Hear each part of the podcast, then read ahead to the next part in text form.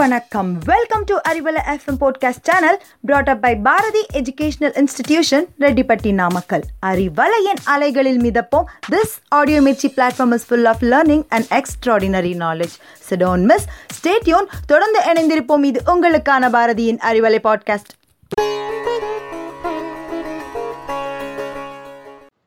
எம்மை செதுக்கிய பாசறை பாரதி பள்ளிக்கும் பண்பான அறிவலை நேயர்களுக்கும் என் அன்பான வணக்கம்.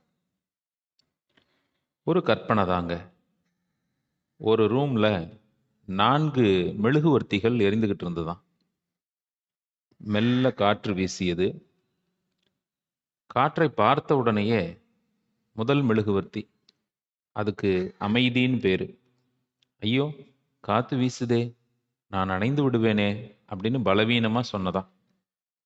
காற்று சற்றே வேகமாக வீசியது.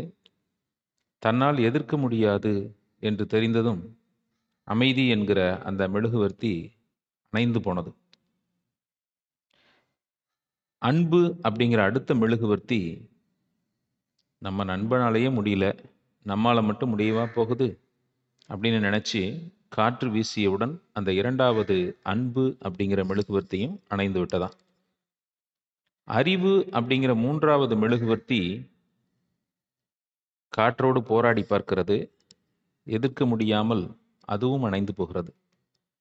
அந்த நான்காவது மெழுகுவர்த்தி இருக்கு பாருங்க. அது மட்டும் காற்று வீசிய சில நொடிகள் போராடி ஜெயித்து விட்டது. அப்போ அந்த அறைக்கு ஒரு சிறுவன் வருகிறான். அடடா மூன்று மெழுகுவர்த்தியும் அணைஞ்சிடுச்சே என்று கவலையோடு சொன்னான். அதற்கு அந்த எரிந்து கொண்டிருந்த நான்காவது மெழுகுவர்த்தி சொன்னதா? தம்பி வருத்தப்படாதே. நான் இருக்கின்றேன். என்னை வைத்து மற்ற மூன்றையும் பற்ற வைத்துக்கொள் என்றது. சிறுவன் உடனே நான்காவது மெழுகுவர்த்தியை பார்த்து கேட்டான். உன் பேர் என்ன? என் பெயர் நம்பிக்கை என்றது அந்த நான்காவது மெழுகுவர்த்தி. அன்பானவர்களே நாம் எப்பொழுதுமே வாழ்வில் நம்பிக்கையை மட்டும் இழந்து விடக்கூடாது. அமைதி அன்பு அறிவு எது போனாலும் நம்பிக்கை மட்டும் இருந்தால் நிச்சயம் அவற்றை மீண்டும் நம் இதயத்தில் ஏற்றி வைத்துவிட முடியும் என்பது ஒரு நல்ல செய்தியாக சிந்தனைக்குரிய கருத்தாக இருக்கிறது. கருத்து நிறைந்த ஒரு கதை சொல்லலாம் என எண்ணுகிறேன். தந்தை மகன் உறவு தான் உலகத்தில் ரொம்ப உன்னதமான ஒரு உறவு அப்படின்னு சொல்லலாம். ஏன்னா ஒரு தந்தை என்பவர் தந்தை மட்டுமல்ல குருநாதராக ஆசானாக நண்பராக பல அவதாரம் எடுக்கக்கூடியவர் தான் ஒரு சிறந்த தந்தையாக இருக்க முடியும். ஒரு அப்பாகிட்ட மகன் எப்போ பார்த்தாலும் தனக்கு ஏதாவது கஷ்டம் வந்தால் ஓடி போய் சொல்லுவான். தனக்கு ஏதாவது ஒரு துன்பமோ மனக்கவலையோ வந்தால் கலங்கி நிற்பான் அப்போது அப்பா கிட்ட போய் பிரச்சனையை சொன்ன உடனே அவர் கேட்பார் ஒரே வார்த்தையில் இவ்வளோதானா உன் பிரச்சனை எல்லாம் தானாக சரியாயிடும் போ அப்படிம்பார். அவனுக்கு சில நாட்களில் அந்த பிரச்சனையோ துன்பமோ இல்லாமலே போயிடும். அந்த மகனும் வளர்ந்தான். தந்தைக்கும் வயசானது.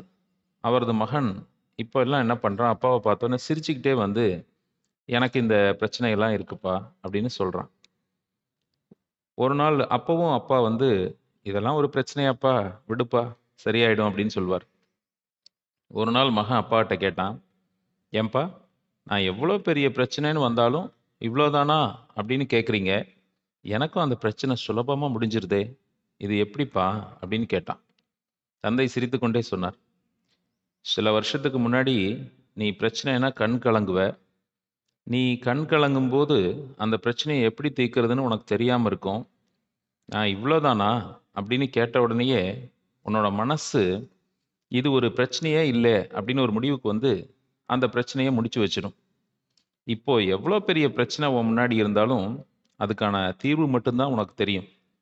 சின்ன வயசில் எனக்கு ஏதாவது பிரச்சனைனா என்னை பயமுறுத்துறதுக்கு ஆளுங்க இருந்தாங்களே தவிர தைரியம் சொல்கிறதுக்கு ஆட்கள் ரொம்ப கம்மியாக தான் இருந்தாங்க. அதனால தான் நான் எப்போவுமே உங்ககிட்ட எந்த பிரச்சனைனாலும் இவ்வளோதானா அப்படின்னு கேட்பேன் என்று அப்பா சொன்னார். ஆமாங்க நாம் எவ்வளோ புத்திசாலியாக இருந்தாலும் ஒரு நிமிடம் இவ்வளவா அப்படின்னு நினச்சோன்னா நாம் அங்கேயே நின்றுடுவோம் அட இவ்வளோதானா அப்படின்னு நினச்சா அதை தாண்டி அடுத்த கட்டத்துக்கு போயிடுவோம். நீங்கள் கேட்டுக்கொண்டிருப்பது அறிவலை பேசிக்கொண்டிருப்பவர் உங்கள் நாராயணமூர்த்தி.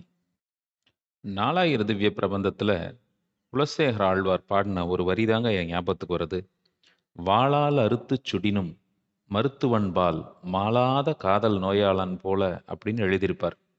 பெருமாள் திருமொழியில் பாசுரத்தில் இந்த வரி வரும். இதுக்கு என்ன பொருள்னு கேட்குறீங்களா ஒரு நல்ல டாக்டர் கையில் கத்தியை எடுத்து நம்ம உடம்ப கிழிச்சாலும் நம்ம அந்த டாக்டரை நேசிப்போம். ஏன் தெரியுங்களா? நம்ம உடலில் இருக்க கட்டியை அகற்றுவதற்கோ நோயை குணப்படுத்துவதற்கோ தான் அந்த மருத்துவர் கத்தியை எடுக்கிறாருன்னு நமக்கு நல்லா தெரியும்.